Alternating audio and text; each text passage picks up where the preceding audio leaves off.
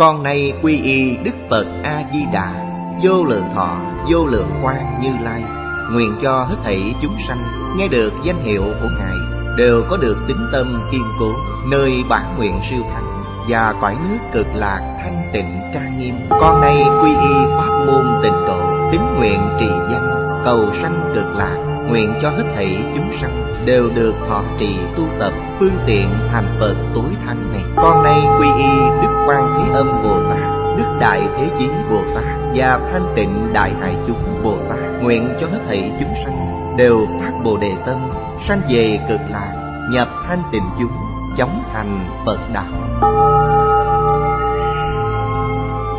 Tịnh Độ Đại Kinh Giải Diễn Nghĩa. Chủ giảng Lão Pháp Sư Tịnh Không, chuyển ngữ Liên Hải, biên tập Minh Tâm. Thời gian ngày hai mươi bốn tháng ba năm hai nghìn không trăm mười một. Địa điểm Tịnh Tông Học Viện Úc Châu, tập ba trăm bốn mươi hai. Chư vị Pháp Sư, chư vị đồng học, xin mời ngồi. Mời quý vị xem Đại Thừa Vô Lượng Thọ Kinh Giải, trang ba trăm chín mươi mốt. Hàng thứ nhất, hai đoạn cuối cùng của Thập Thừa Lý Quán. Thứ chín, an nhẫn. Thứ mười, ly pháp ái. Chín, an nhẫn. An tức bất động, nhẫn tức nhẫn nại. Vị tu quán chi nhân, sơ quán bớt tư nghì cảnh, chí đệ bá tri dị thứ, hoặc nhập ngũ phẩm, chướng chuyển tuệ khai. Đoạn sau chúng ta có chú giải nhỏ. Ngũ phẩm là năm phẩm vị mà Tông Thiên Thai giảng.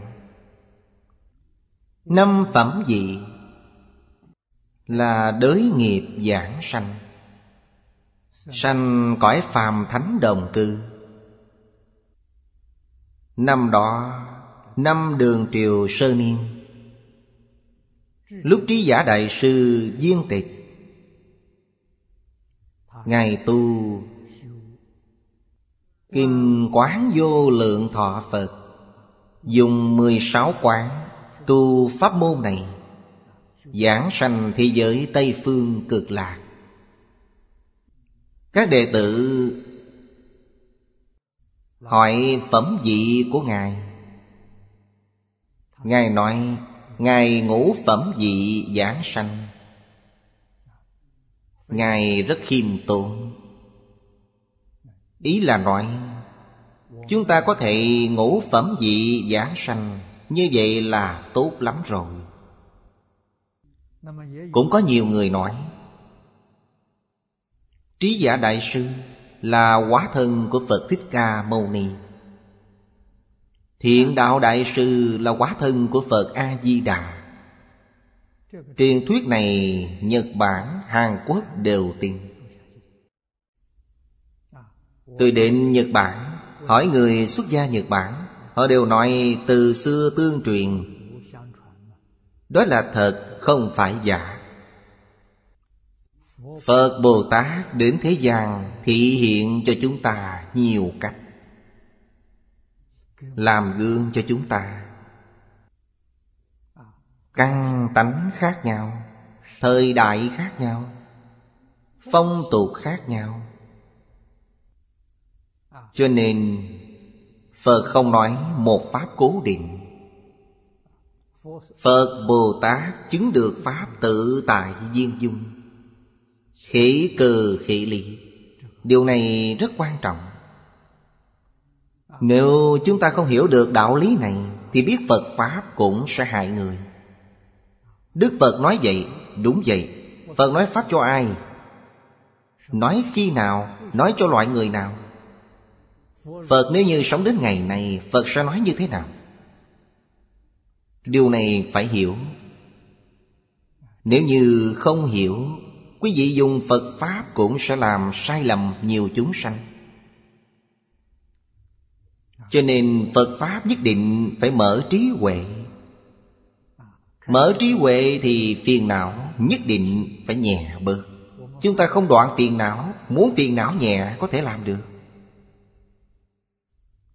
Không có gì nghiêm trọng lắm.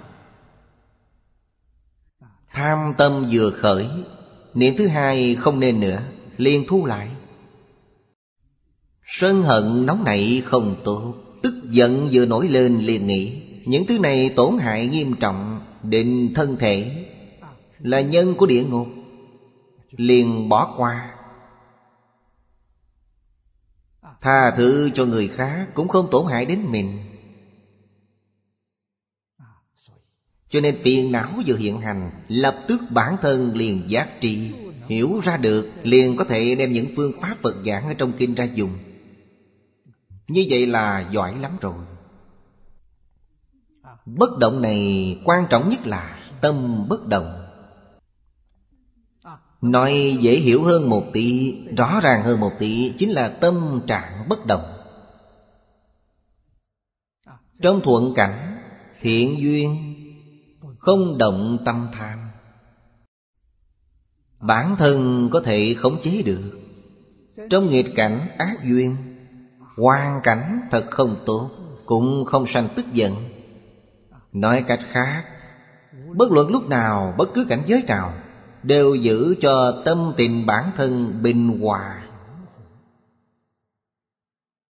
Đó gọi là an, chính là an nhẫn.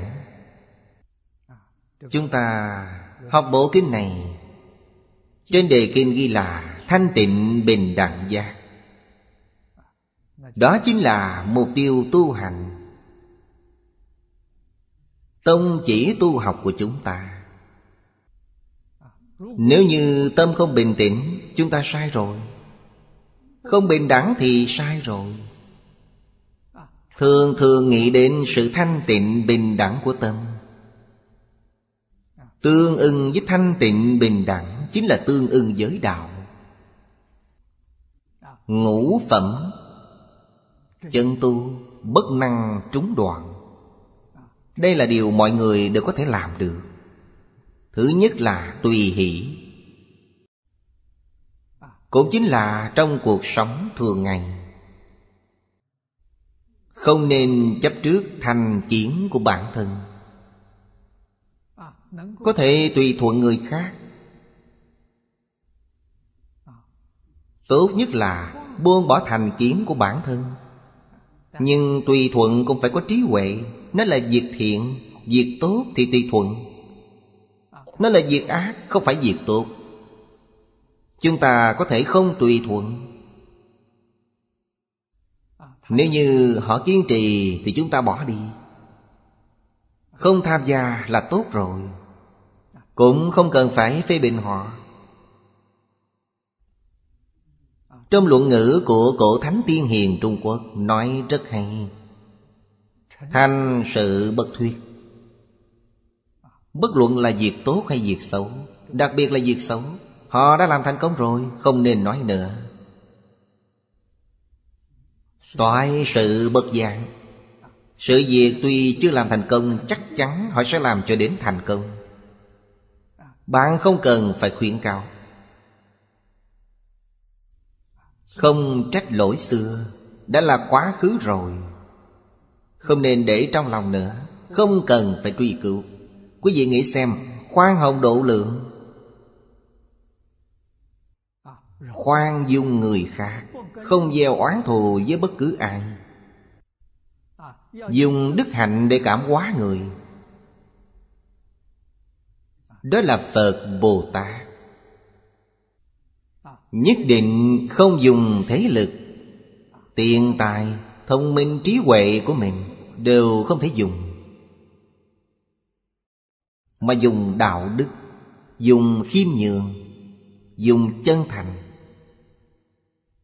để cảm hóa người khác. Hiểu được tùy hỷ là tốt. Thứ hai, độc tụng. Đọc tụng không phải quán học đa văn, mà là gì? Là nhất môn thâm nhập, trường thời quân tu. Người tu tịnh độ, chúng ta đọc tụng chỉ giới hạn ở tịnh độ ngũ kinh nhất luận, chỉ hạn chế ở một loại, không cần nhiều. Nếu công việc bận rộn, phải ứng phó nhiều việc, thì buổi sáng chúng ta dậy sớm hơn một tí, tụng một bộ kinh Vô Lượng Thọ. Buổi tối có thể công việc nhiều, lúc tụng kinh tội, tụng một bộ kinh A Di Đà. Kinh A Di Đà ngắn, như vậy cũng được. Nếu như đã về hưu, quý vị không bận rộn nữa, thì thời gian đọc tụng càng nhiều càng tốt. Sáng sớm tụng hai bộ kinh Vô Lượng Thọ, buổi tối tụng một bộ, như vậy là tốt. Đọc kinh nhiều là gì? Đó là làm quen với thế giới cực lạc. Điều này rất quan trọng. Làm quen với thế giới cực lạc rồi sẽ có cảm tình với thế giới cực lạc, liền muốn đến đó. Vì sao có một số người nhắc đến thế giới cực lạc vẫn không có ý niệm giảng sanh? Vì họ không biết thế giới cực lạc. Nếu họ thật sự biết, sẽ không có tình trạng như vậy. Chỉ vì quá lạ lẫm, quá quen thuộc với thế giới này, nhưng thế giới cực lạc thì xa lạ quá, cho nên họ có tình chấp đối với nơi này, nhưng thế giới cực lạc lại không. Này, chúng ta nghe lời người xưa, chư vị cổ đức dạy chúng ta một phương pháp, chuyển nơi quen thuộc thành xa lạ, chuyển nơi xa lạ thành quen thuộc. Đây là một phương pháp tốt. Chuyển nơi lạ thành quen, đó chính là phải đọc tụng kinh Vô Lượng Thọ thật nhiều. Mỗi ngày đương nhiên có thể tụng mười biến là tốt nhất. Sau khi đọc thuộc, mỗi bộ tụng khoảng năm mươi phút, tụng mười bộ kinh khoảng tám tiếng đồng hồ. Cho nên đây không phải là điều không thể làm được. Ngoài tụng kinh thì niệm Phật, niệm danh hiệu Phật càng nhiều càng tốt. Mỗi ngày nếu thật tu tịnh độ, mỗi ngày ít nhất phải niệm mười tiếng đồng hồ, mới có thể chuyển nơi lạ thành nơi quen, chuyển nơi quen thành lạ. Đối với thế giới ta bà chúng ta đang sống, càng ngày càng xa lạ, như thế là tốt. Thế giới cực lạ càng ngày càng quen thuộc, chính là dùng phương pháp đọc tụng này. Thuyết pháp, thuyết pháp này lúc gặp người nói chuyện thì ba câu không rời bổn hạnh. Đó là khuyên người tu tịnh độ, khuyên người niệm Phật.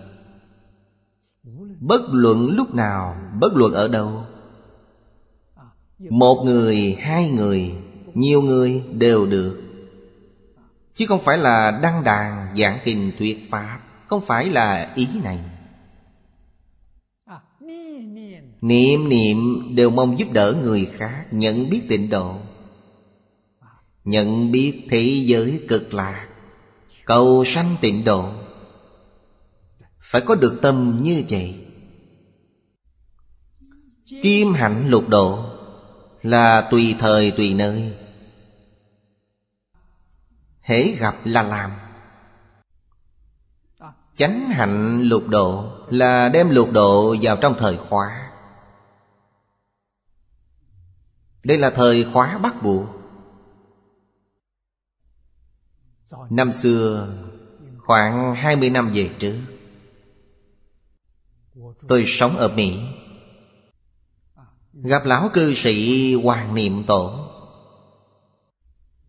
Lão cư sĩ nói với tôi, Hạ Liên lão là người hội tập bộ kinh này, là thầy của ông. Năm đó, năm Dân Quốc sơ niên, đề xướng Tịnh Tông học hội. Chỉ là đề xướng tên để gọi, nhưng chưa thành lập. Hoàn cảnh khi đó của Trung Quốc, muốn thành lập Tịnh Tông học hội sẽ gặp khó khăn. Ông liền khuyên tôi thành lập tại hải ngoại. Tôi nghe xong rất hoan hỉ. Cho nên Tịnh Tông học hội đầu tiên của chúng ta thành lập tại Onkawa, Tịnh Tông học hội Canada. Thời đó một số Hoa Kiều Đài Loan mời tôi đi giảng kinh, rồi thành lập học hội đầu tiên ở đó. Sau đó từ Canada trở về Mỹ, trú tại Cựu Kim Sơn. Tại Cựu Kim Sơn có một thị trấn nhỏ, thị trấn Khố Bá Đề Nặc. Thị trấn này cũng rất nổi tiếng. Thông thường người ta gọi nó là Tịnh Cốc. Tôi sống ở nơi đó, cũng mua một căn nhà. Cho nên tại địa phương đó thành lập Mỹ Quốc Tịnh Tông học hội. Hội trưởng là Dương Nhất Hoa. Hiện nay học hội này vẫn còn. Ở Los Angeles cũng thành lập. Mỗi năm đều đi vòng quanh nước Mỹ giảng kinh. Cho nên Mỹ, Canada, thời gian tôi sống ở Mỹ có khoảng hơn ba mươi hội. Thật hiếm có. Thành lập Tịnh Tông học hội rồi, tôi viết duyên khởi, nêu ra năm môn thời khóa Tịnh Tông chúng ta tu học. Đây là thời khóa bắt buộc, gần giống với ý nghĩa của ngũ phẩm này. Môn thứ nhất Tịnh Nghiệp Tam Phước của Quán Vô Lượng Thọ Phật Kinh. Đây là nguyên tắc chỉ đạo cao nhất của Thế Tôn đối với người tu học Tịnh Tông. Nội dung của nó không chỉ là Tịnh Tông, có thể nói là các tông các phái, tám vạn bốn ngàn pháp môn đều không thể rời nguyên tắc này. Rời nguyên tắc này tức không phải là Phật Pháp. Ba điều mười một câu. Điều thứ nhất, hiếu dưỡng phụ mẫu, phụng sự sư trưởng, từ tâm bất sát, tu thập thiện nghiệp. Đây là điều thứ nhất. Điều thứ hai, thọ trì tam quy, cụ túc chúng giới, bất phạm uy nghi. Điều thứ ba, phát bồ đề tâm, thâm tín nhân quả, đọc tụng đại thừa, khuyến tấn hành giả. Phía sau đó Phật nói rất rõ, tam phước này là chánh nhân tịnh nghiệp của tam thể chư Phật. Quý vị xem câu nói này nặng biết bao. Tam thế là quá khứ, hiện tại, vị lai. Đây là gốc để người tu hành thành Bồ Tát, thành Phật, là chánh nhân. Vậy nếu quý vị không theo tam phước này thì sẽ không thành tựu. Điều đầu tiên là hiếu dưỡng cha mẹ. Bất hiếu thì người này vô dụng rồi. Trong đạo giáo dạng bất hiếu phụ mẫu đều đọa tam độ, quả báo là súc sanh, ngạ quỷ, địa ngục. Ở trong tam độ, làm sao chỉ có một chữ hiếu mà hiện nay lại không ai biết? Bản thân tạo tội bất hiếu, tương lai đọa tam độ, lại còn mơ mơ hồ hồ không biết đọa vào đâu. Oan uổng vì không ai dạy.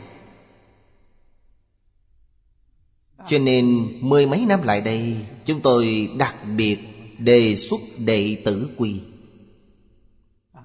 Hiếu thân tôn sư, phải học đệ tử quy. Làm được đệ tử quy, hiếu thân tôn sư làm được rồi. Từ tâm bất sát. Chúng ta học Thái Thượng Cảm Ứng Thiên, giáo dục nhân quả.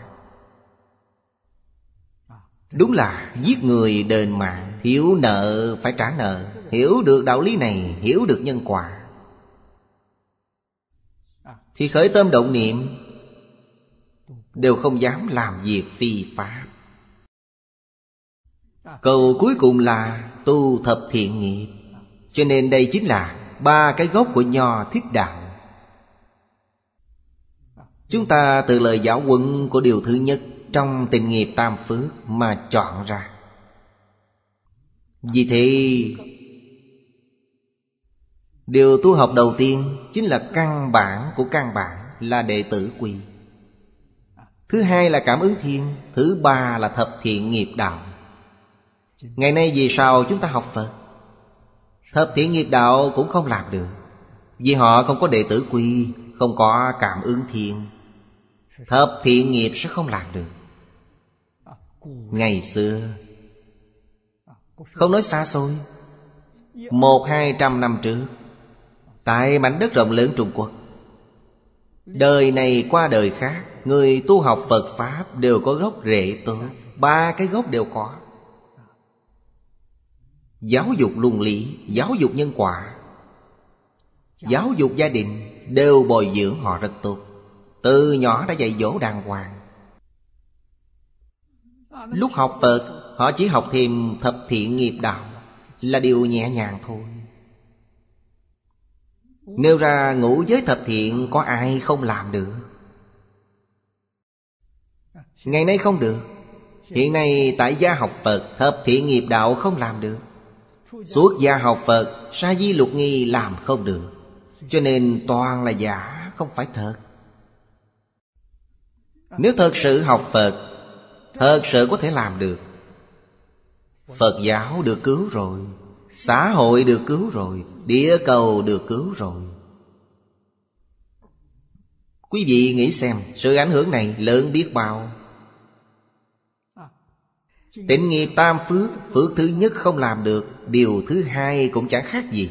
Điều thứ nhất không phải của người xuất gia, điều thứ nhất là pháp thế gian. Hiếu thân tôn sư, tự tâm bất sát, tu thập thiện nghiệp, đây là pháp thế gian. Phật Pháp kiến lập trên cơ sở pháp thế gian. Pháp thế gian làm người mà cũng làm không tốt rồi, thì làm sao có thể làm Phật? Làm gì có đạo lý đó. Có thể làm được pháp thế gian, thì Đức Phật mới gọi quý vị là thiện nam tử, thiện nữ nhân. Quý vị mới có đủ tư cách học Phật. Nếu không đầy đủ điều kiện này, thì quý vị không có phần trong Phật Pháp. Quý vị học thế nào cũng không học tốt, không có gốc. Những điều quý vị học được đó là Phật học thường thức. Ngày nay chúng ta giảng là tri thức. Người thông minh trí huệ học một ít tri thức Phật giáo trong kinh điển Phật giáo. Tam học giới định tuệ họ hoàn toàn không có. Cho nên họ không phải là người học Phật. Dùng ngôn ngữ ngày nay thì họ là học giả của Phật giáo. Xem Phật giáo như một môn học thuộc thế gian để nghiên cứu. Lợi ích chân thật trong Phật Pháp họ hoàn toàn không đạt được. Họ không thể hiểu, họ cũng không thể khế nhập. Điều thứ nhất ở trước, tu tốt rồi, cái gốc này rồi, mới có thể tiếp nhận tam quy ngũ giới, Bồ Tát giới. Người xuất gia thì giới tỳ kheo, giới sa di mới có thể thực sự học tốt. Ngày nay gốc rễ hư rồi, không còn gốc rễ nữa.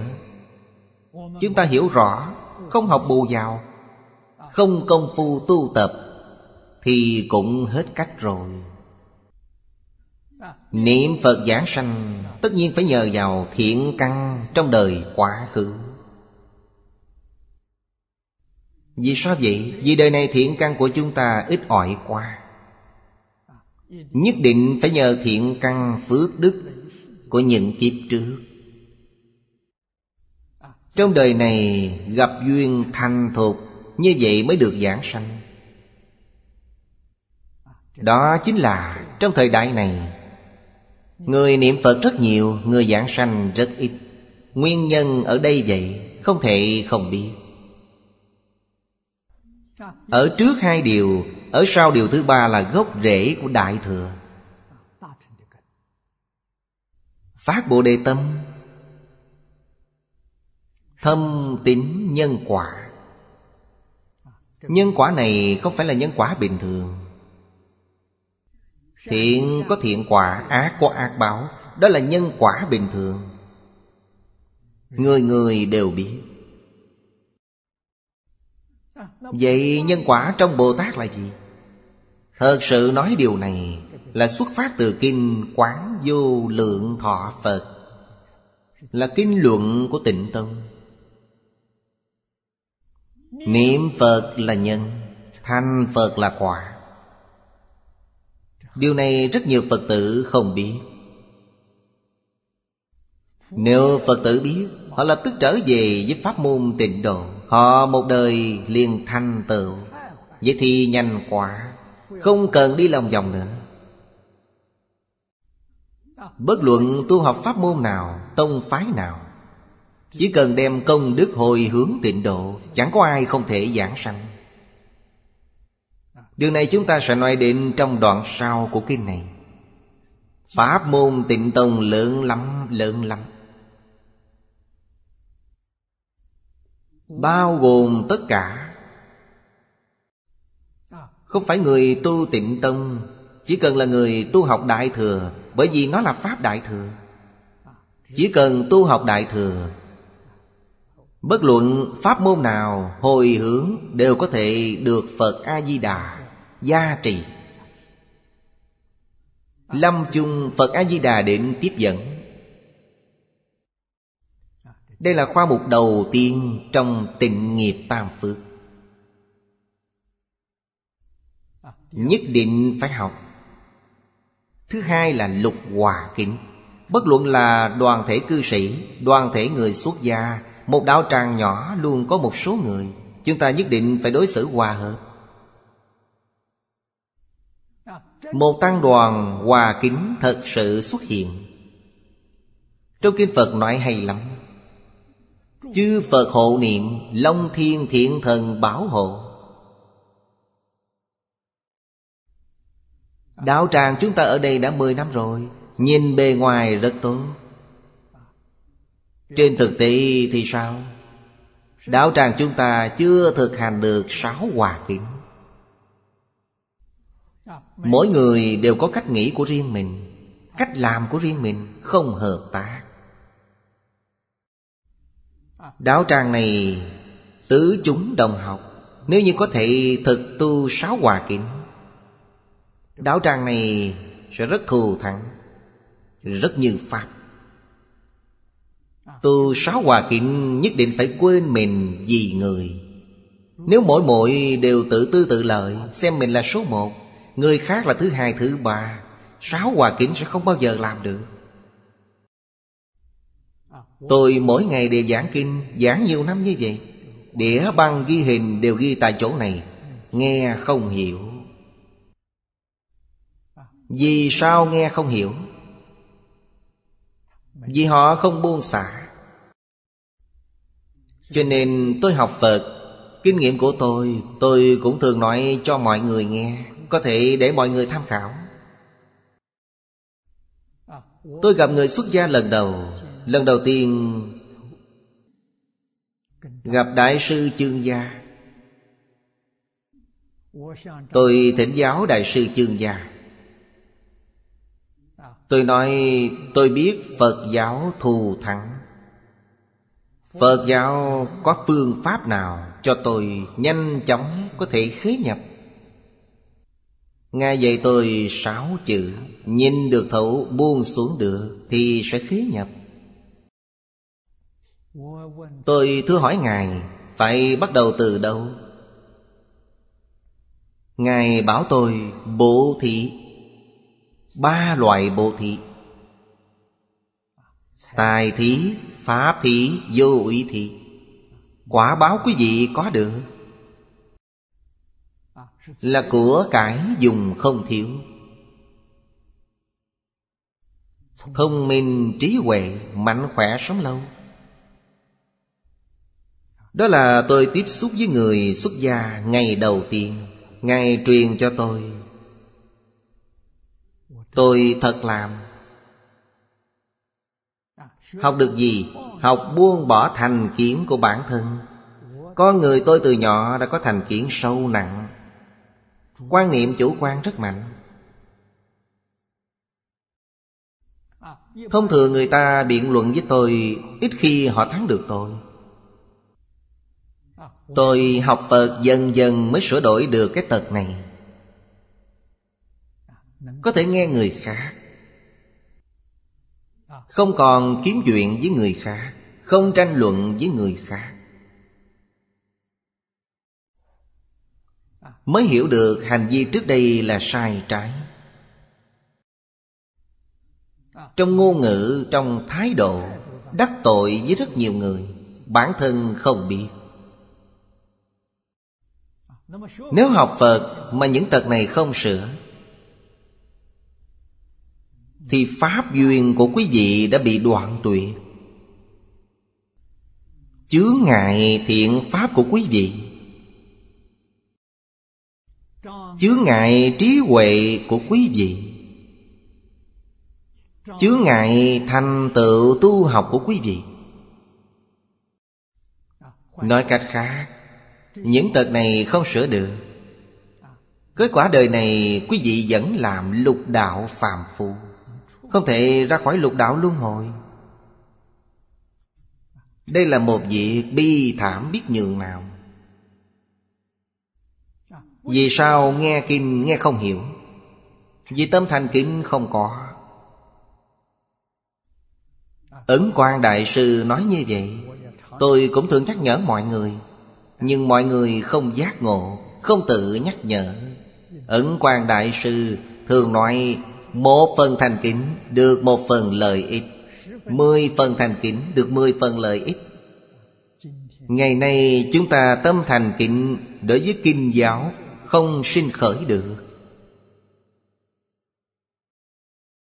Vậy tâm thành kính đối với cái gì mới khởi được? Đó là danh lợi. Trong tâm chỉ có danh lợi, danh văn lợi dưỡng. Đối với kinh giáo không thành kính, đối với đạo đức không thành kính, đối với luân lý không thành kính, đối với tất cả không thành kính, chỉ đối với danh văn lợi dưỡng. Vậy thì tiêu rồi. Danh văn lợi dưỡng không buông xuống được, học Phật cũng đọa vào ba đường ác, đọa địa ngục. Điều này không thể không biết. Bản thân buổi tối trước khi ngủ cẩn thận nghĩ xem, đời này tôi đi là đi trên con đường nào? Phật nói mười pháp giới, tôi đi là Phật pháp giới, là Bồ Tát giới, nhân thiên pháp giới, hay là địa ngục ngạ quỷ pháp giới? Kinh điển không quen thuộc,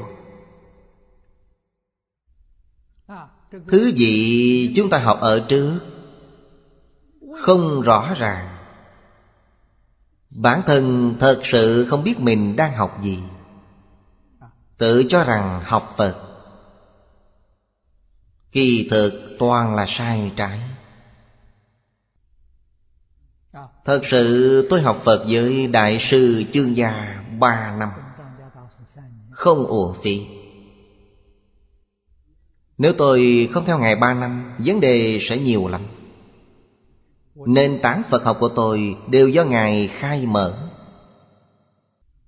Ngài bảo tôi học theo Đức Phật Thích Ca Mâu Ni, vậy tôi không thể xa rời kinh giáo. Gặp thầy Lý, Thầy lý thêm bước nữa. Trong Kinh giáo nhất định phải nhất môn thâm nhập, trường thời quân tu. Không thể học quá nhiều, không nên học quá hỗn tạp. Học quá nhiều quá tạp, tâm an nhẫn không còn. Cho nên người tu hành đầu tiên phải tâm thanh tịnh. Bất luận ở trong hoàn cảnh nào, cũng không bị ngoại cảnh ảnh hưởng, không bị bên ngoài mê hoặc. Đó gọi là an nhẫn.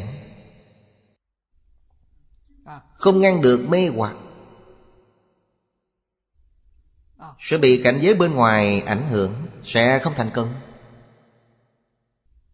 Trong năm khoa một chúng ta tu học, đầu tiên là tịnh nghiệp tam phước, thứ hai là sáu hòa kính. Chúng ta ở trong đoàn thể đối xử tốt với mọi người. Hy vọng đoàn thể này là tăng đoàn, hòa hợp, thanh tịnh, không phá hoại tăng đoàn. Chúng ta nếu không hợp tác, chúng ta ở trong tăng đoàn phá hòa hợp tăng. Tội phá hòa hợp tăng, quý vị tra xem trong giới luật, A Tỳ địa ngục.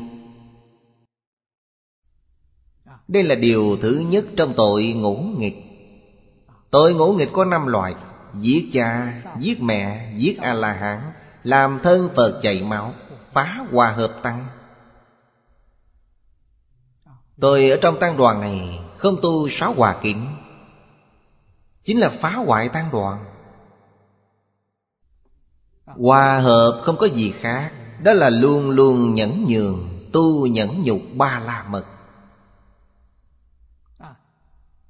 luôn luôn tôn trọng người khác. Bản thân học khiêm cung, thật hữu dụng.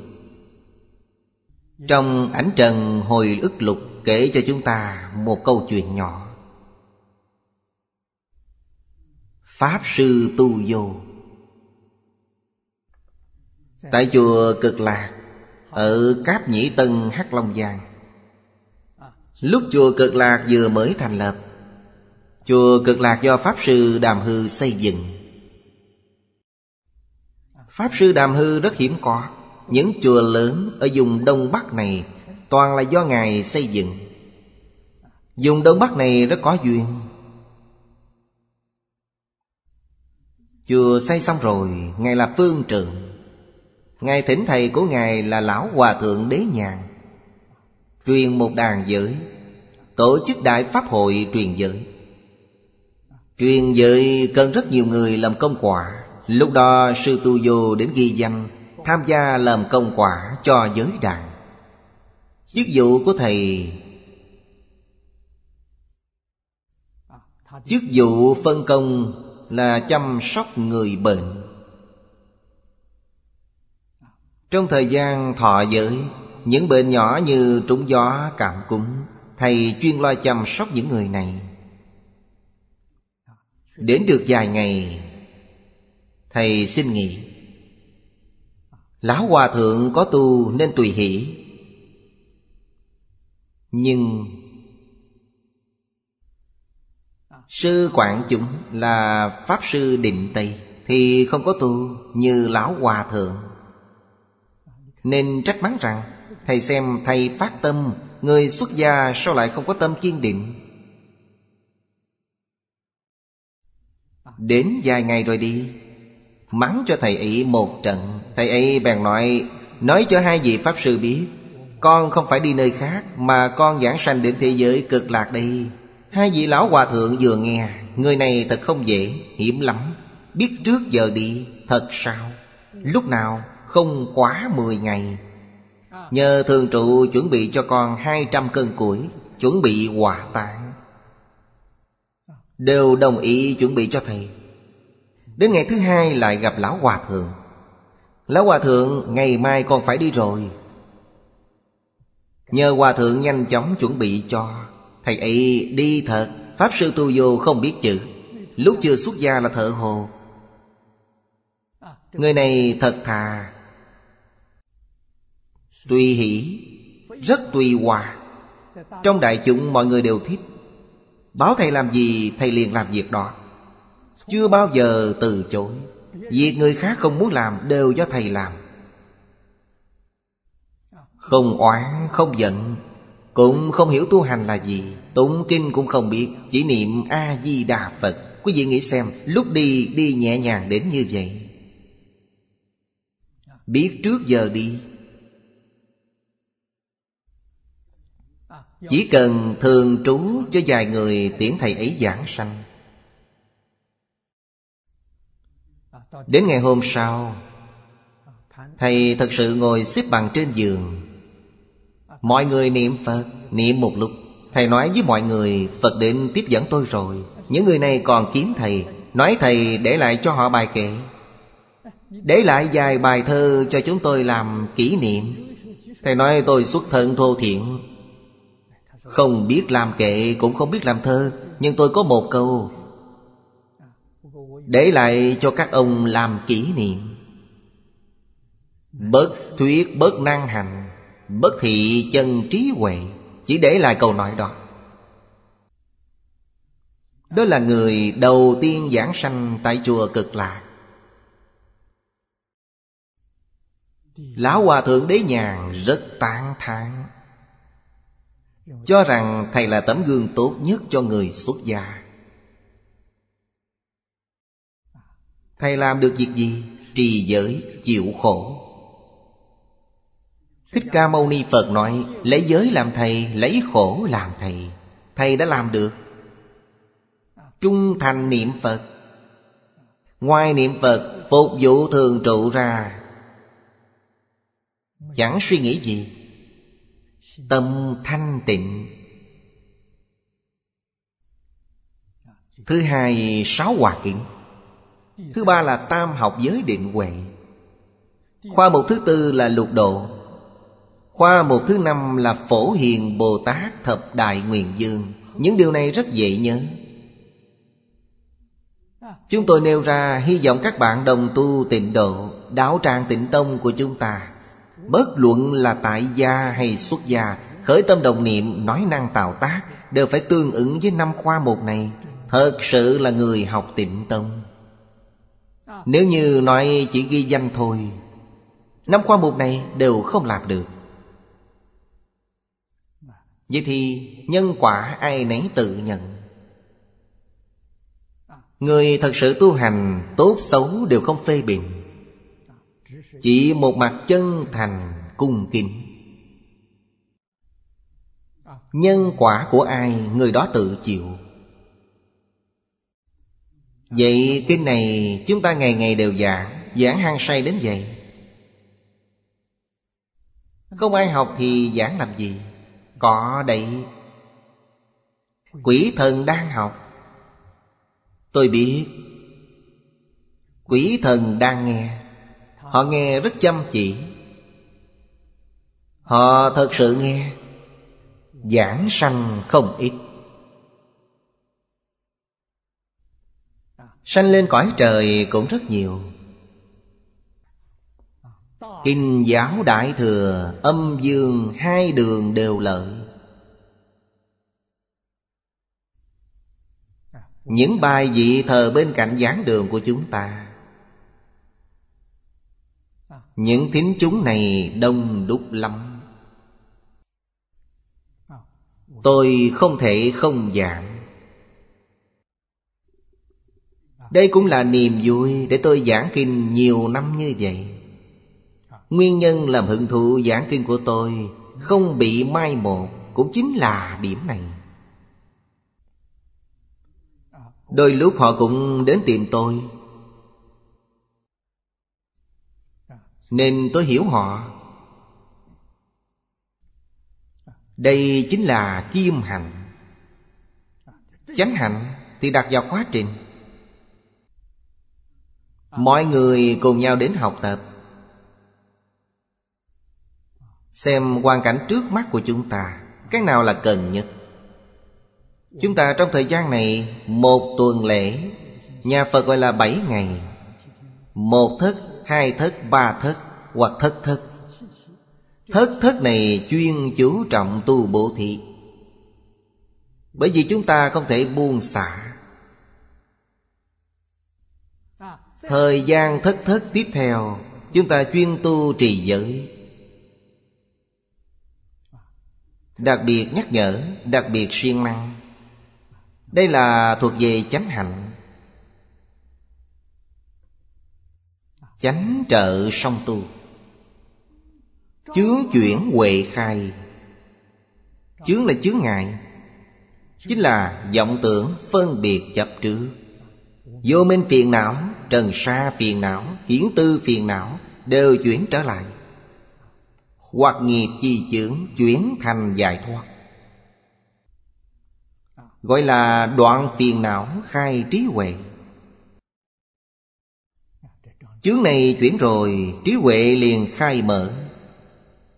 Vị quản lý chi trí khai minh, trí huệ khai mở rồi. Đây là quả báo mà người tu học nên đạt được. Nghiệp chướng nhẹ rồi thì bệnh hoạn không còn nữa. Trí huệ mở rồi, pháp hỷ sung mãn, thường sanh tâm hoan hỷ.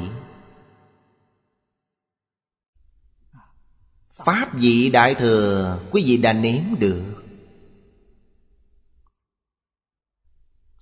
Cho nên thần trí nhẹ nhàng. Thần là tinh thần, tinh thần trí huệ khoan khoái. Bổn bất thính học, năng giải kinh luận. Những kinh luận quý vị vốn chưa từng nghe. Nghe qua quý vị có thể hiểu. Khai ngộ giống như đại sư Huệ Năng vậy. Một kinh thông, tất cả các kinh đều thông. Cho nên bí quyết học hành là nhất môn. Quý vị không nên làm khác. Tiêu chuẩn trong nhất môn là gì? Tiêu chuẩn là đắc tam muội. Chúng ta học kinh vô lượng thọ, đắc vô lượng thọ tam muội. Vô lượng thọ tam muội cũng gọi là niệm Phật tam muội. Tam muội là định. Tâm định ở trên đây. Định lâu rồi tự nhiên khai huệ. Trí huệ vừa khai, tất cả kinh khá quý vị vừa tiếp xúc liên thông. Nghe người khác đọc, quý vị liền hiểu được hết. Quý vị không cần cố ý học cũng đều thông hết. Dục thích nhất nghĩa, biện bất khả tận. Trong kinh mỗi câu mỗi chữ quý vị giảng giải cho người khác, giảng hoài không hết. Biện tài sinh khởi, biện bất khả tận. Biện tài vô ngại, trí huệ xuất hiện. Pháp sư Tu Vô Giảng Sanh trước đó có nói một câu. Câu nói này nghĩa lý sâu rộng vô tận. Năng thuyết bất năng hành, bất thị chân trí huệ là giả. Nho giáo cũng có câu ký vấn chi học, bất túc dĩ di nhân sư giả. Quý vị nghe nhiều, nhớ nhiều, nhưng vẫn chưa khai ngộ. Ngày nay chúng ta nói tri thức, không phải là trí huệ.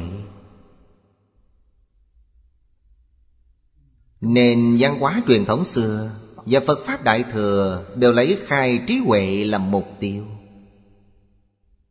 Trí huệ chưa khai, sự tu học của chúng ta sẽ thất bại. Có nhiều người hỏi tôi, vì sao không siêng năng xây một ngôi trường cho đàng hoàng? Vì không có ai học. Không phải không xây trường mà do không có người học. Quý vị có thể chiêu sinh một học sinh đến học, nhưng học sinh không chịu học. Nếu họ thật sự muốn học, tôi ngày ngày dạy học nơi đó, nhiều năm như vậy, năm mươi ba năm rồi, giảng mấy mươi bộ kinh. Bất luận bộ kinh nào chúng tôi cũng đều lưu lại băng đĩa. Hiện nay cũng có lưu. Quý vị học ở đó giống như Lưu Tố Dân vậy, nhất môn thâm nhập mười năm đều chuyên chủ như vậy. Sau mười năm đại triệt đại ngộ, thật là y giáo phụng hành. Đầu tiên phải cắm chắc ba gốc rễ, phát tâm tương lai hoằng pháp lợi sanh.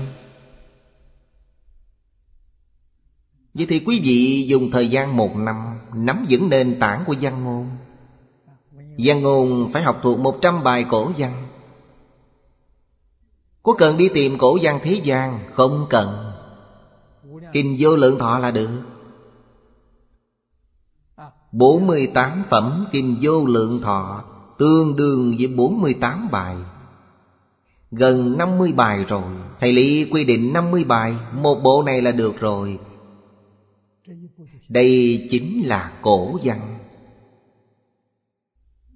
Quý vị học thuộc nó, dùng thời gian một năm, mỗi tuần học một phẩm.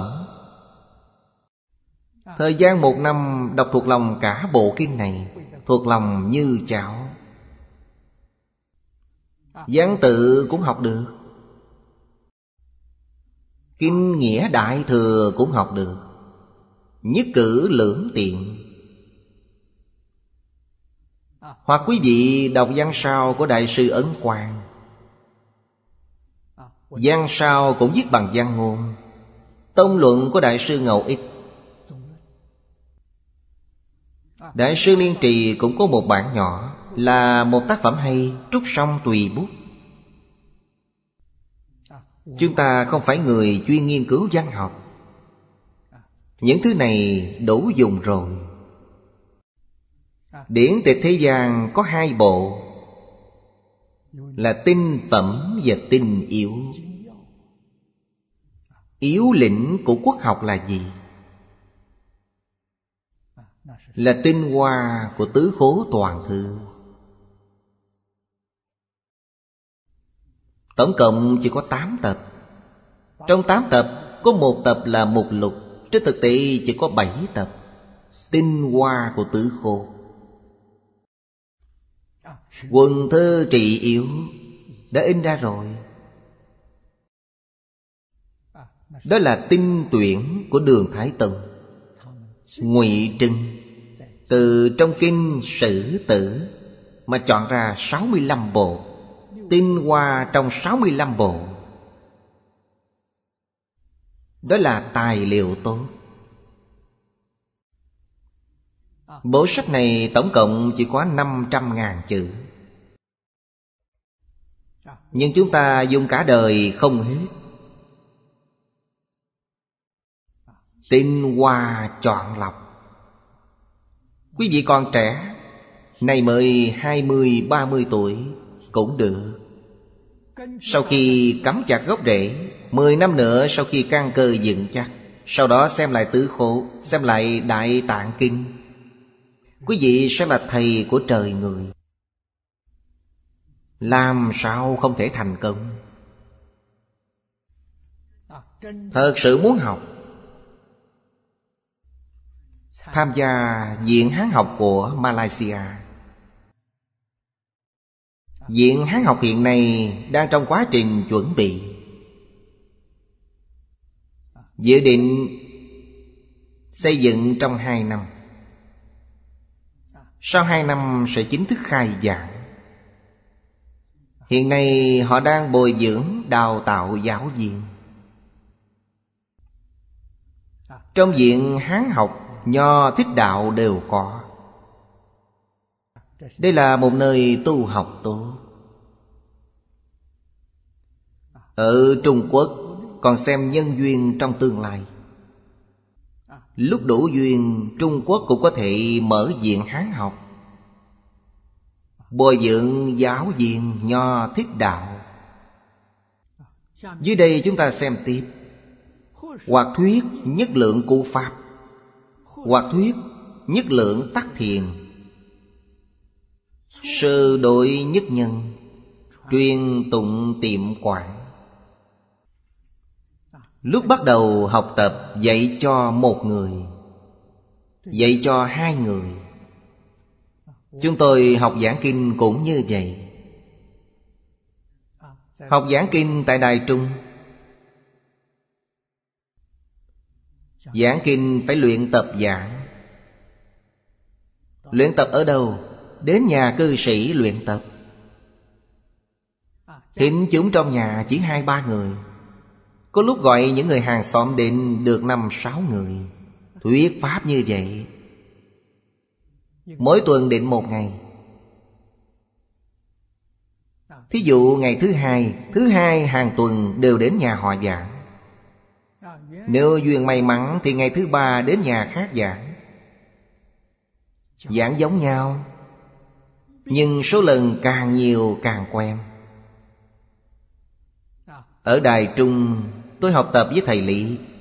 Cách của tôi không phải do thầy Lý quy định. Tôi học một bộ kinh tôi phải giảng mười lần. Không phải đọc mười lần, từ đầu đến cuối giảng mười lần, ấn tượng mới sâu sắc. Giảng một lần không nhớ được, giảng mười lần. Tôi dùng cách này. Duyên của tôi rất tốt, rất nhiều nhà thích mời tôi đến giảng kinh. Chúng tôi không có giảng đường chính thức. Phòng khách nhỏ trong nhà có bàn ghế salon, vài người ngồi đó nghe. Tôi liền giảng, rỡ quạt bát, lúc giảng còn có hỏi đáp. Cho nên giảng như vậy, giảng học, một mặt thì giảng, một mặt thì tự học, không thể gián đoạn. Tiến bộ rất nhanh. Lúc tôi giảng kinh tại Đài Loan, bốn mươi mấy tuổi đã nổi tiếng rồi. Giới Phật giáo Đài Loan mọi người đều biết. Năm mươi ba năm không gián đoạn, đọc tụng không gián đoạn, diễn giảng không gián đoạn. Nhưng truyền tụng tiệm quảng, sau đó vấn đề này đến rồi. Tức ngoại chiêu danh lợi, nội động túc chương. Những điều này bản thân tôi đều đã trải qua. Danh gian lợi dưỡng đến rồi, nổi tiếng rồi, được cúng dường cũng nhiều. Nội động túc chương chính là phiền não tập khí của mình từ trước. Tham sân si mạng, tài sắc danh thực thùy đều đến. Chắc chẳng có. Lúc này chống đỡ không nổi thì tiêu rồi, sẽ đọa lạc, đọa vào hầm danh lợi. Hầm danh lợi thông với địa ngục A Tỳ. Giới định huệ thông với Phật A Di Đà, thông với thế giới cực lạc, thông đại bác niết bàn, thông cõi thường tịch quang tịnh. Điều này không thể không cẩn thận. Chắc chắn có. Túc chương túng thiểu, danh lợi di chỉ, dị chúng di nhiễu, phế tổn tự hành, phi duy chánh hành bất tiến, chướng đạo hoàng hưng. Mấy câu này lợi hại lắm, không sai tí nào. Tuy thiện căn của quý vị sao vậy? Phiền não bên trong ít, nhưng danh lợi bên ngoài đều đến. Chỉ e rằng quý vị không chống đỡ nổi. Quý vị giảng kinh nổi tiếng rồi, đại chúng vây quanh, càng ngày càng đông. Đông đến nỗi bản thân cũng lo sợ. Ngày xưa có một năm tôi đến Thượng Hải, Lúc đó sân bay mới ở Thượng Hải vẫn chưa có. Sân bay cũ, sân bay Hồng Kiều. Lần đầu tiên hay lần thứ hai gì đó tôi đến Thượng Hải. Xuống máy bay, tại sân bay có hơn ba ngàn người đang nghênh đón tôi, còn kéo cả băng rôn. Tôi thất kinh. Sau đó hãy đến đại lục là cố gắng giữ bí mật, không dám để cho người ta biết. Vừa bị phát hiện, phiền phức liền đến. Cho nên mấy lần ở Bắc Kinh không dám ở khách sạn. Người ta phát hiện, phòng khác khách sạn người ngồi đầy, có phiền phức không? Bất đắc dĩ phải ngủ lại nơi cái đài câu cá. Đài câu cá có bảo vệ, bình thường người ta không vào được. Tôi còn nhớ tôi ở lại đài câu cá bốn lần. Không phải là việc tốt. Mọi người nhiệt tình như vậy, thịnh tình khó từ chối, biết làm sao. Tôi giảng kinh ở Hồng Kông, thiện hữu trong nước nơm nượp không ngớt. Đến nơi này tốt hơn. Nơi này thanh tịnh, không ai tìm tôi nữa. Vì thế chư vị đồng học, nếu thật sự yêu mến tôi, phải giữ trật tự. Hy vọng mỗi ngày chúng ta gặp nhau trên mạng, gặp nhau trên truyền hình vệ tinh. Chúng ta dùng mạng internet gần hai mươi năm rồi, dùng vệ tinh năm nay là năm thứ chín rồi. Hiện nay có sáu trạm vệ tinh, toàn thế giới đều có thể thu xem được. Ở Trung Quốc chỉ cần lắp đặt một đĩa nhỏ là có thể thu được. Ngày nay tiến bộ rồi, càng ngày càng thuận tiện. Chúng ta thường thường gặp mặt, ngày ngày gặp nhau, chẳng ngày nào gián đoạn. Không cần đích thân đến gặp một lần. Không nên có kiểu chấp trước này, càng không nên cúng dường tôi. Tôi chẳng cần xu nào. Hiện nay tôi không làm gì nữa. Trước đây còn cần ít tiền để làm việc từ thiện, nay tuổi lớn rồi làm không nổi nữa, chớ đưa tiền cho tôi. Tôi không còn sức lực để làm nữa. Mọi người nhất định phải thông cảm cho tôi. Có tiền thì sao? Làm nhiều việc tốt, ủng hộ giáo dục, đặc biệt là ủng hộ giáo dục truyền thống. Điều này quan trọng hơn gì hết. Giống như hiện nay, Viện Hán học của Malaysia do chúng ta phát động. Người lãnh đạo Malaysia ủng hộ. Viện Hán học này đào tạo người nào? Đào tạo học sinh. Học sinh là thầy giáo. Có hơn hai mươi thầy giáo. Mục đích của chúng tôi là đào tạo hai mươi mấy vị giáo viên này. Hai mươi mấy vị này dạy và học cùng tiến bộ. Một mặt học tập, một mặt dạy học. Kỳ hạn là mười năm. Hy vọng họ mười năm không ra khỏi trường. Diện tích giường trường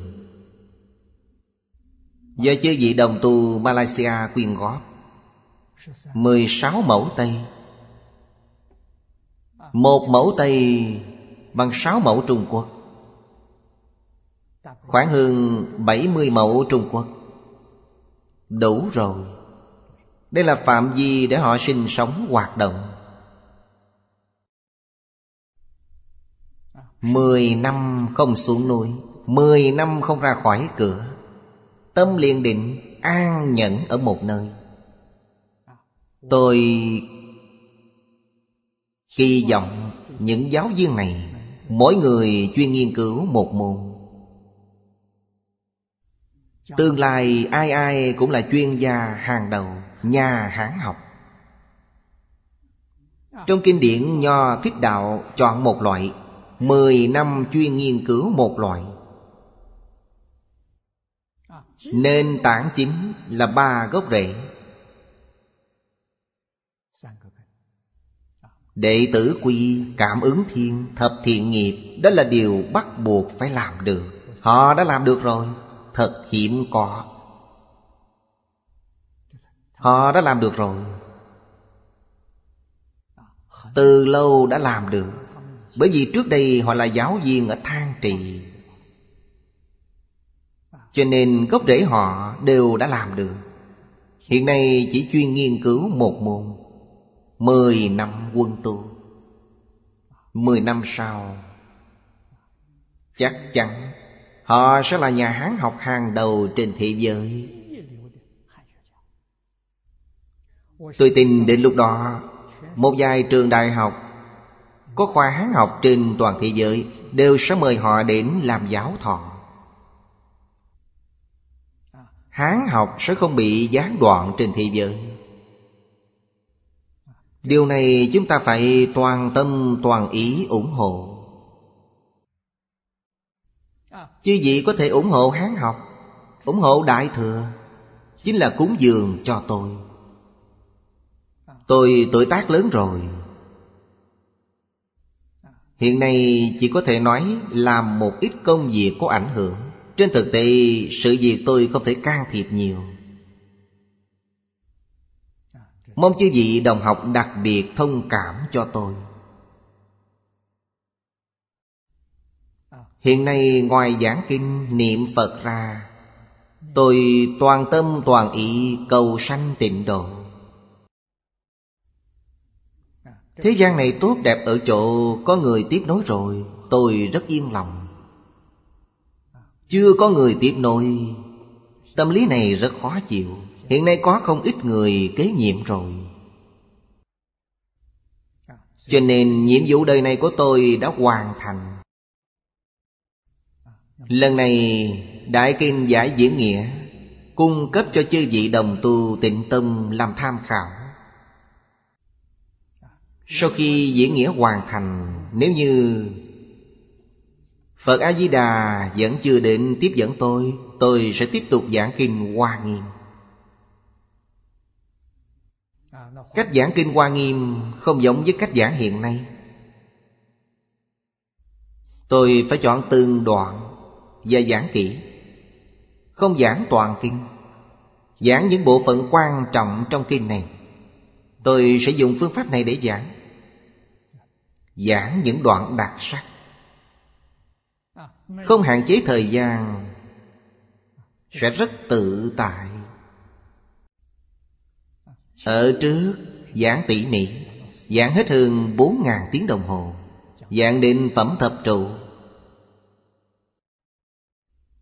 khoảng một phần ba bát thập Hoa Nghiêm. Những điều này phải thường ghi nhớ trong tâm, tốt nhất là học thuộc nó. Dưới đây nói rất hay, duy đương tự miệng, ở đây hoàn toàn dựa vào chính mình. Ư danh lợi tâm, an nhiên bất động. Một trường ở Úc tặng cho tôi học vị tiến sĩ, tặng tôi địa vị giáo sư, tôi đều từ chối. Tôi cần những thứ này làm gì? Hoằng pháp lợi sanh tùy duyên. Tôi chưa thành Phật, thành Phật rồi chuyên môn hoằng pháp lợi sanh. Chưa thành Phật điều này là phụ. Thế mà có hai vị hiệu trưởng đến nói với tôi, hy vọng tôi thay mặt trường tham gia hội nghị hòa bình Liên Hiệp Quốc. Liên Hiệp Quốc mời những người đều là học vị tiến sĩ, đều là địa vị giáo sư. Họ cho rằng văn hóa truyền thống Trung Quốc sẽ giúp ích cho hòa bình thế giới. Muốn tôi tại Đại hội Liên Hiệp Quốc giới thiệu những điều này, như thế tôi mới tiếp nhận. Nếu không tặng cho tôi, tôi sẽ không chấp nhận. Nếu như có tâm muốn lấy những học vị này, sai rồi. Hiện nay chúng ta có lòng đến thế giới cực lạc, không thể đi làm những chuyện này. Những thứ này không ra khỏi sáu nẻo luân hồi. Nhất định phải an nhiên bất động, phục tu nhẫn nại nội ngoại dinh nhục. Dinh là gì? Là người ta tán thán. Quý vị không nên sinh tâm ưa thích. Tâm ưa thích làm quý vị mê mờ, và liền bị hại. Người khác tán thán, bản thân phải hiểu. Bản thân chúng ta đem so với Phật với Tổ thì còn kém xa, không đáng được tán thán. Người khác lăng nhục chúng ta thì phải nhẫn nại, không thể sinh tâm oán hận. Họ tiêu trừ nghiệp chướng chúng ta. Kiếp này tôi không tạo nghiệp chướng, kiếp trước có tạo nghiệp chướng. Vô lượng đời đời kiếp kiếp đến nay, làm sao có thể không tạo nghiệp chướng? Những nghiệp chướng này làm sao tiêu trừ?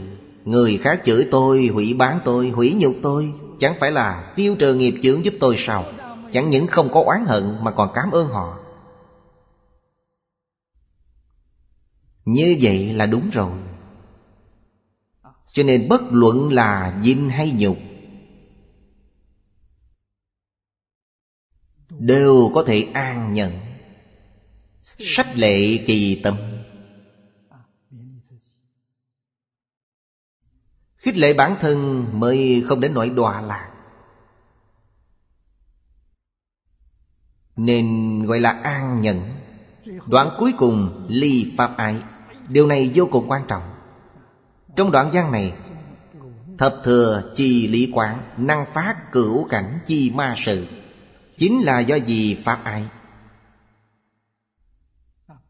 Pháp ái là gì? Là sanh tâm tham luyện đối với Phật Pháp. Như vậy phiền phức lắm. Ái là phiền não trong thất tình ngũ dục. Trong thất tình có hỷ, nộ, ai, lạc, tiếp theo là ái. Đó là làm việc theo tình cảm, không phải là việc tốt. Cho nên ly pháp ái giả. Vì ư trung đạo chi pháp, diễn ly ái trước chi tâm. Quý vị không nên sanh khởi tâm tham ái đối với Phật Pháp. Có một số người giỏi Phật Pháp. Cổ nhân nói, thế vị làm sao đậm bằng pháp vị? Nếu tham trước pháp vị thì tiêu rồi. Quý vị bị mê muội rồi. Phật Pháp bảo quý vị dứt trừ những thứ này, sao quý vị lại khởi lên nữa? Quý vị còn chưa rời bỏ tham sân si. Đối với Pháp thế gian không khởi tham sân si, đối với Phật Pháp lại tham sân si. Phật bảo quý vị đoạn trừ tham sân si, chứ không bảo quý vị đổi đối tượng. Đổi đối tượng cũng đọa địa ngục như vậy. Tham đọa vào ngạ quỷ, sân nhuế đọa địa ngục, ngu si đọa làm súc sanh. Tham ái đại thừa cũng đọa lạc. Chẳng qua đọa lạc vào đó phước báo giận lớn. Bất luận trong cõi nào phước báo cũng đều rất lớn. Bởi vì tham sân si của quý vị là thiện, không phải ác. Trong cõi súc sanh biến thành vật cưng nhà người ta. Kiểu hưởng thọ này còn siêu việt hơn cả con người. Ai thấy cũng thích, cũng thương. Đó là gì? Là đọa lạc đấy. Trong loài quỷ thì làm quỷ vương, làm thổ địa, làm thành hoàng, đều là những người này. do khởi tham ái nơi pháp. Trong địa ngục thì thọ khổ nhẹ hơn người khác. Toàn làm những trò này, không thể không biết. Cái nguồn tu hành chi nhân, tu tiền cửu chủng quan pháp, chính pháp ở trước.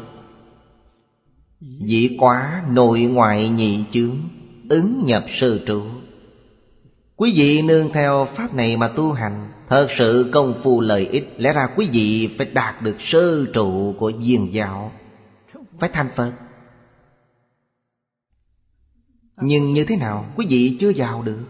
Nhi bất nhập giả, quý vị chưa thể nhập. Vì sao chưa thể nhập? Do trụ lục căn thanh tịnh chi dụ, ái trước trung đạo tương tự chi pháp, sở dĩ bất năng tiến nhập giả. Phiền phức chính là ở đây vậy. Quý vị chấp trước đối với pháp môn mình tu học, quý vị khởi tham ái đối với pháp môn. Ngày ngày lạy Phật, điều này tôi đã gặp qua. Những pháp thế gian đều không tham ái, mà tham ái tượng Phật. Tôi từng gặp một pháp sư tại Mỹ, sưu tầm rất nhiều tượng Phật cổ. Một tượng Phật của đến mấy ngàn Mỹ kim, coi như trân bảo. Phật đường của ông bình thường luôn khóa cửa, chỉ có hai thời công phu sáng tối, một mình ông ta vào, người khác đều không thể vào. Tôi đến thăm mới đặc biệt mở cửa để tôi vào tham quan. Tôi thấy vô số tuyệt phẩm. Trong lòng tôi cũng nghĩ, nếu như tham ái vào đó, sau khi chết sẽ không rời chỗ này được.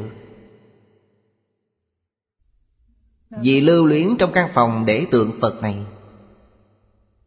đầu thai đến đầu, trong đó có chuột, có gián, có kiện, ông ta sẽ đầu thai vào đó, không rời xa được.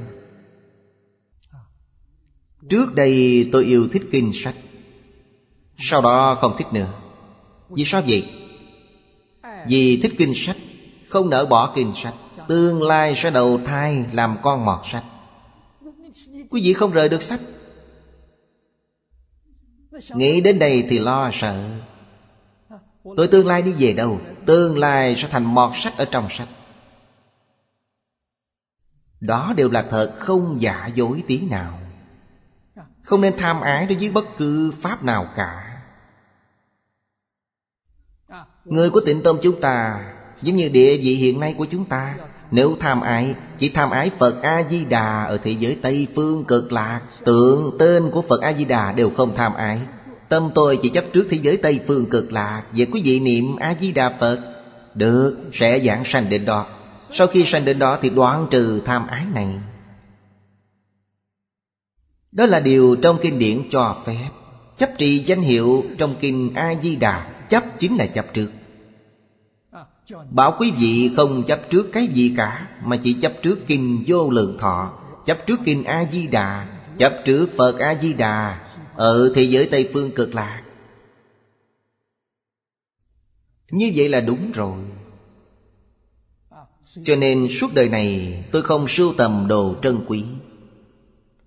Người ta cúng dường đồ quý giá, tôi truyền tay tặng cho người khác. Mọi người cũng không cần cúng những thứ này cho tôi. Tặng tôi một miếng ngọc chạm, tôi vừa hỏi giá tiền, giá đắt quá, mười triệu nhân dân tệ. Tôi không có chỗ cất, tôi ở không cố định, mau chóng đem tặng người, làm quà tặng cho người ta. Cho nên đồ ăn cũng vậy, đồ dùng cũng vậy, đồ đắt tiền tôi đều làm quà tặng cho người khác. Chớ tặng những thứ này cho tôi nữa. Không tặng tôi, tâm tôi thanh tịnh. Tặng tôi rồi tôi còn phải nghĩ xem những thứ này tặng cho ai thì thích hợp. Còn phải làm việc này. Không có thì tự tại, nhẹ nhàng biết bao, không sưu tầm gì cả, một thứ cũng không, được đại tự tại. Chư vị đồng tu trú tại ngộ tự bối này, tôi đều không cố phụ họ. Thành lập đạo tràng này tuy không lớn lắm, nhưng các vị có thể an nhẫn tu hành tại đạo tràng này. Chỉ cần có thể y giáo phụng hành, ai ai cũng sẽ thành tựu. Các vị không chịu tu thì ở đây hưởng phước cũng được. Phước hưởng hết rồi, tương lai đi về đâu thì mỗi người tự chịu trách nhiệm. Tôi chỉ khuyến hóa mọi người giảng sanh thế giới cực lạc. Tôi không khuyên quý vị đi vào ba ác đạo. Tôi cũng không khuyên quý vị đến pháp giới tử thánh. Tôi khuyên mọi người theo một phương hướng, một mục tiêu là thế giới Tây Phương cực lạc. Cho nên hiện nay phải biết vấn đề của chúng ta để sợ. Sợ sanh tâm tham ái đối với Pháp. Bệnh này còn nghiêm trọng hơn những thứ bệnh khác, nghiêm trọng hơn tham trước danh văn lợi dưỡng thế gian. Đã đem Phật Pháp tu học của quý vị biến thành ma Pháp. Thử tương tự vị, đây không phải là chân thật học Phật, mà là giả học Phật. Không có nội chướng ngoại chướng. Quý vị thật sự có chút công phu, nội ngoại chướng đều phá trừ. Trước mắt chỉ còn an nhẫn phá luôn. Chỉ có pháp ái. Pháp ái nhược đoạn, tức đắc phát chân trung đạo, nhập ư sơ trụ, cố danh ly pháp ái giả. Ở đây nói rõ quá. Quý vị có tâm tham ái đối với Phật Pháp thì xong rồi. Quý vị có tham ái đối với đạo tràng này thì càng tệ hơn. Sẽ ở trong sáu đường. Đời sau chắc chắn quý vị vào cõi súc sanh. Chính là súc sanh trong đạo tràng này. Đáng thương lắm. Nếu như còn mang những tâm tham ái, tâm oán hận thì sẽ vào cõi địa ngục. Tôi không muốn làm tổn thương quý vị. Tôi hy vọng quý vị nhờ nơi này mà thành tựu. Nơi này là nơi cho tôi mượn để dùng vài năm. Tôi thành tựu ở đây càng sớm càng tốt. Vì thế quý vị cần phải thật sự hiểu được việc tu hành, lý luận tu hành, phương pháp tu hành, cảnh giới tu hành. Trong kinh giảng nhiều lắm. Nếu quý vị có thể nghe kinh một ngày, ngồi hai tiếng đồng hồ để nghe, thật sự sẽ nghe hiểu, dùng cả đời không hết. Quý vị sẽ được thành tựu. Từ đó có thể biết rằng nghiệp chướng nặng, ngày ngày nghe, nghe không hiểu, phiền não tập khí không chuyển được. Mười điều này, mười điều đều không chuyển được. Đến điều cuối cùng thứ mười là ly pháp ái, thật sự có thể lìa bỏ, tất cả đều bỏ sạch hết. Quý vị sẽ nhập sơ trụ. Địa vị sơ trụ mới là thành tựu thật sự. Mục tiêu thành tựu của Phật Pháp Đại Thừa là ở điểm này. Vì sao vậy? Vì họ thật sự thoát ly mười Pháp giới, thoát ly lục đạo, chưa thật sự thành tựu. Là tiểu thừa. Đó chỉ là A-la-hán. Địa vị trong Kinh Hoa Nghiêm là Bồ Tát Thất Tín Vị. Trong Thập Tín Vị, sơ trụ siêu diệt mười Pháp giới. Không phải là tu tịnh độ. Họ đều đến thế giới Hoa Tạng. Người tu tịnh độ đến thế giới cực lạc. Đến thế giới cực lạc, vừa sanh vào thế giới cực lạc liền hoa khai kiến Phật. Vì sao vậy? Vì họ sanh vào cõi thật bảo trang nghiêm, không phải là cõi hữu dư, không phải là cõi đồng cư. Sơ trụ là sanh cõi thật bảo. Sơ trụ này là viên giáo sơ trụ. Pháp hoa là viên giáo, giống như hoa nghiêm vậy. Cuối cùng có một giải thích. Ba loại: thứ tám, thứ chín, thứ mười. Thứ tám là tri dị thứ, thứ chín là an nhẫn, thứ mười là ly pháp ái. Ba loại này giai di hạ căn chi nhân. Vậy chúng ta thuộc hạng căn gì? Bản thân phải rõ ràng. Chúng ta là trung hạ căn trong hạ căn. Chúng ta thường nói chúng ta là người trung hạ căn. Chúng ta thật sự là trung hạ căn trong hạ căn của trung hạ căn. Địa vị của bản thân nhất định phải làm cho rõ ràng. Vậy phương hướng nỗ lực của chúng ta thật sự xác định tại thế giới Tây Phương Cực Lạc, cõi phàm thánh đồng cư. Tôi chắc chắn đi được. Đại sư Ngẫu Ích đã thị phạm cho chúng ta. Năm đó lúc đại sư giảng sanh, đệ tử hỏi ngài, ngài giảng sanh đến phẩm vị nào của thế giới cực lạc? Ngài nói với mọi người, tôi có thể giảng sanh vào cõi phàm thánh đồng cư hạ hạ phẩm thì tôi đã vừa lòng lắm rồi. Đại sư Ngẫu Ích là hóa thân. Đó là thị hiện cho chúng ta. Vậy chúng ta không nên cống cao ngã mạn, không nên leo lên cao quá. Có ý niệm này đã là sai rồi. Tâm quý vị không còn thanh tịnh nữa. Những ý niệm này đều thuộc pháp ái. Những ý niệm này phải đoạn hết thì tự tánh của quý vị mới hiện tiền. Những thứ này chướng ngại tự tánh.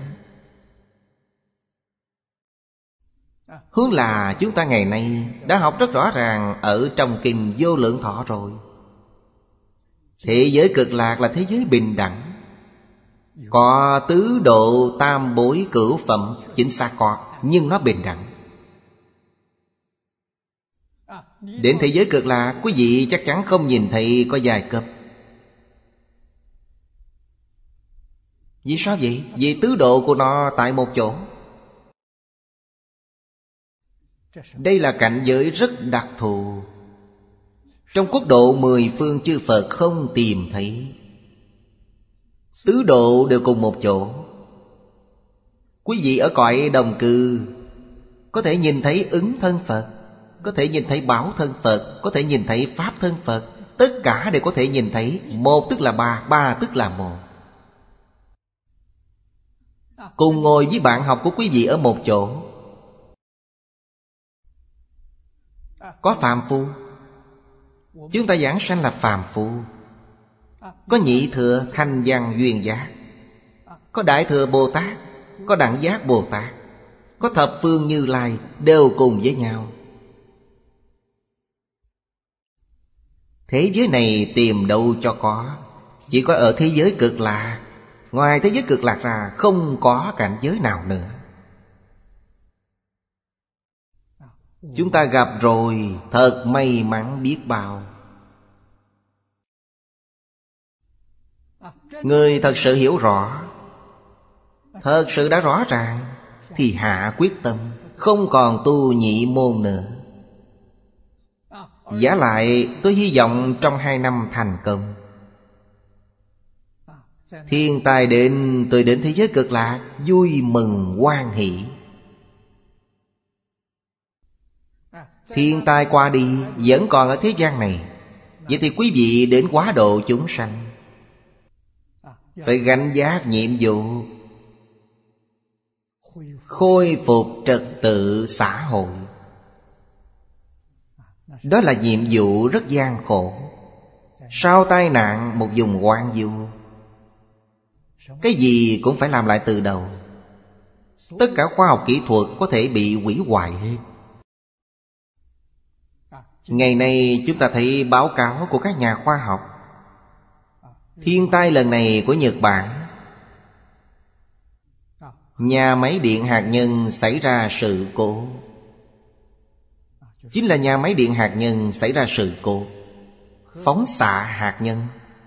Các nhà khoa học ước tính khoảng hai ba ngày nữa sẽ bao phủ khắp Bắc bán cầu. Hiện nay tại Mỹ, Âu Châu đã xét nghiệm được. Hàm lượng rất ít, vẫn chưa đủ để tổn hại đến con người. Nhưng một nhà máy điện hạt nhân bị sự cố, toàn trái đất bị ảnh hưởng. Cho nên tôi nói, nếu như một tuần trên trái đất nổ hai mươi trái bom nguyên tử, bom khinh khí, hoặc là hai mươi nhà máy điện hạt nhân bị sự cố, toàn bộ nhân loại trên trái đất sẽ gặp nạn. Đó chính là tiểu tam tai xuất hiện. Tiểu tam tai này tuy không có kiếp binh đào, chất phóng xạ giống như ôn dịch. Cho nên ngày nay chiến tranh vũ khí hạt nhân, chiến tranh hóa học, sinh học là chiến tranh hủy diệt. Không có người thắng kẻ bại, mọi người đều chết hết, cùng nhau chết. Chiến tranh này là vấn đề lớn. Tôi sống tại đây đã một thời gian rồi. Có một người địa phương đến hỏi tôi một vấn đề. Người này rất có địa vị. Họ nghĩ đến chế độ dân chủ. Hỏi tôi rằng chế độ dân chủ có phải là một chế độ tốt? Vấn đề này được hỏi rất sâu sắc. Tôi trả lời ông ta, tôi nói theo cách nhìn của tôi, chế độ dân chủ không phải là một chế độ tốt. Tôi giải thích cho ông ta, chế độ dân chủ trên thực tế không sánh bằng chế độ quân chủ. Vì sao vậy? Vì chế độ quân chủ họ hy vọng con cháu của họ đời đời nối nhau, họ có trách nhiệm. Họ nhất định phải làm tốt những vấn đề luân lý đạo đức. Bá tánh yêu mến họ mới ủng hộ họ. Nếu như họ để nảy sinh vấn đề, không yêu bá tánh, làm sang làm bậy, thì sẽ có người đứng lên lật đổ họ, liền thay đổi triều đại. Chế độ chuyên chế này của Trung Quốc, thật sự mà nói Trung Quốc không phải chuyên chế. Bởi vì đế vương, đời đời đế vương đều rất thông minh, đều tiếp thu ý kiến, vả lại đều có cơ cấu giám sát. Đến giám sát đốc thúc chính phủ. Dưới mỗi vị hoàng đệ đều có ngự sử đại phu, là những người giám sát chính phủ. Họ sẽ theo dõi đốc thúc. Đế vương nếu có lỗi cũng theo phép mà tiết lộ ra, vua phải sửa đổi. Nếu như vua ngang ngược bá đạo, giết chết những người tốt này, vậy thì triều đại của ông ta cũng sắp tàn rồi. Cho nên họ có trách nhiệm. Họ thật sự rất có lòng bồi dưỡng cho đời sau, hy vọng đời kế tiếp làm càng tốt hơn đời của ông ta. Đều là tâm như vậy. Dân chủ không có. Vả lại dân chủ nhiệm kỳ rất ngắn, họ không thể chịu trách nhiệm. Cho nên nói thật lòng, tôi tán thành đế chế, tôi không tán thành dân chủ. Điều này cũng khoảng mười mấy hai mươi năm về trước, Diễn Bồi Pháp Sư cũng từng nói qua với tôi.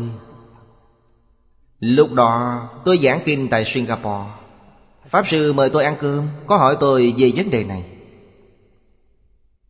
Pháp Sư nói đùa với tôi, nói óc não của tôi luôn ngoan cố. Tôi lại rất ngưỡng mộ cách nói của Tôn Trung Sơn tiên sinh. Dùng một chính đảng để thay thế một gia tộc.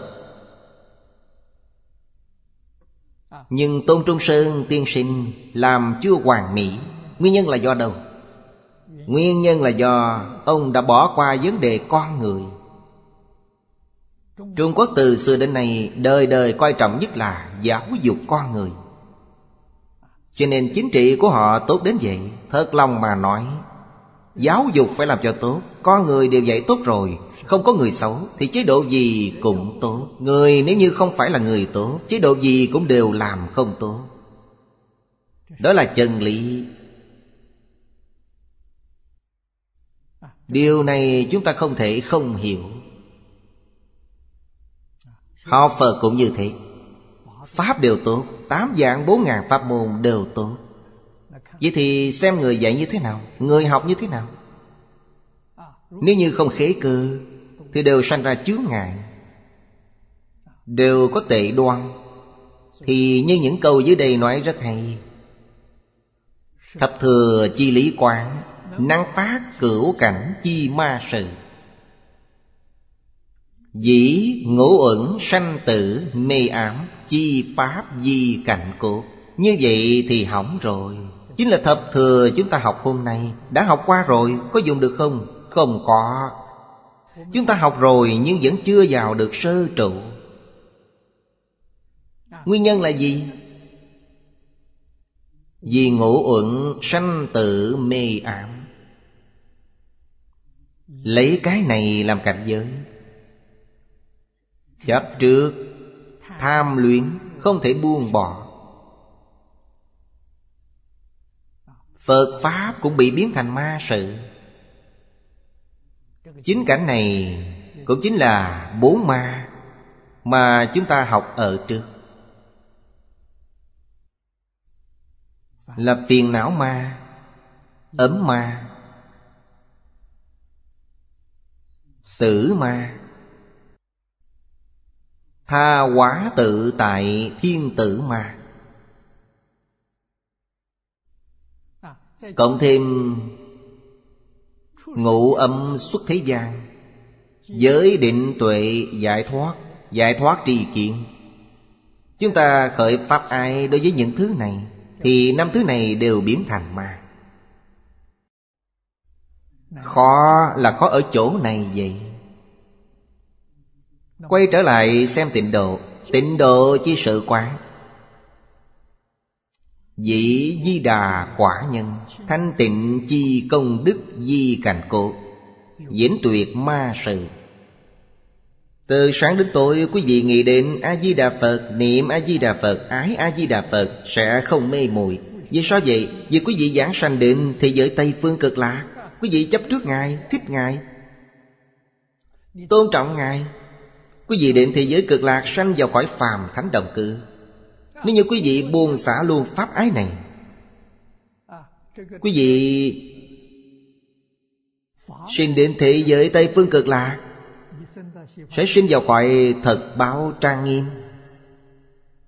Vì sao vậy? Vì quý vị vào sơ trú vị rồi. Nói cách khác, trong cõi phàm thánh đồng cư có pháp ái, trong cõi phương tiện hữu dư có pháp ái nhưng nhẹ, cõi đồng cư nhiều hơn. Cho nên tôi thường nói, quý vị đổi những thứ mình yêu thích thành Phật A Di Đà. Quý vị xem, người già yêu con cháu, coi con cháu là A Di Đà Phật, tôi yêu A Di Đà Phật. Dùng tình thương thương yêu con cháu để thương yêu Phật A Di Đà, chắc chắn sẽ giảng sanh. Thù thắng của Tịnh Tông, phương tiện của Tịnh Tông chính là chiêu này.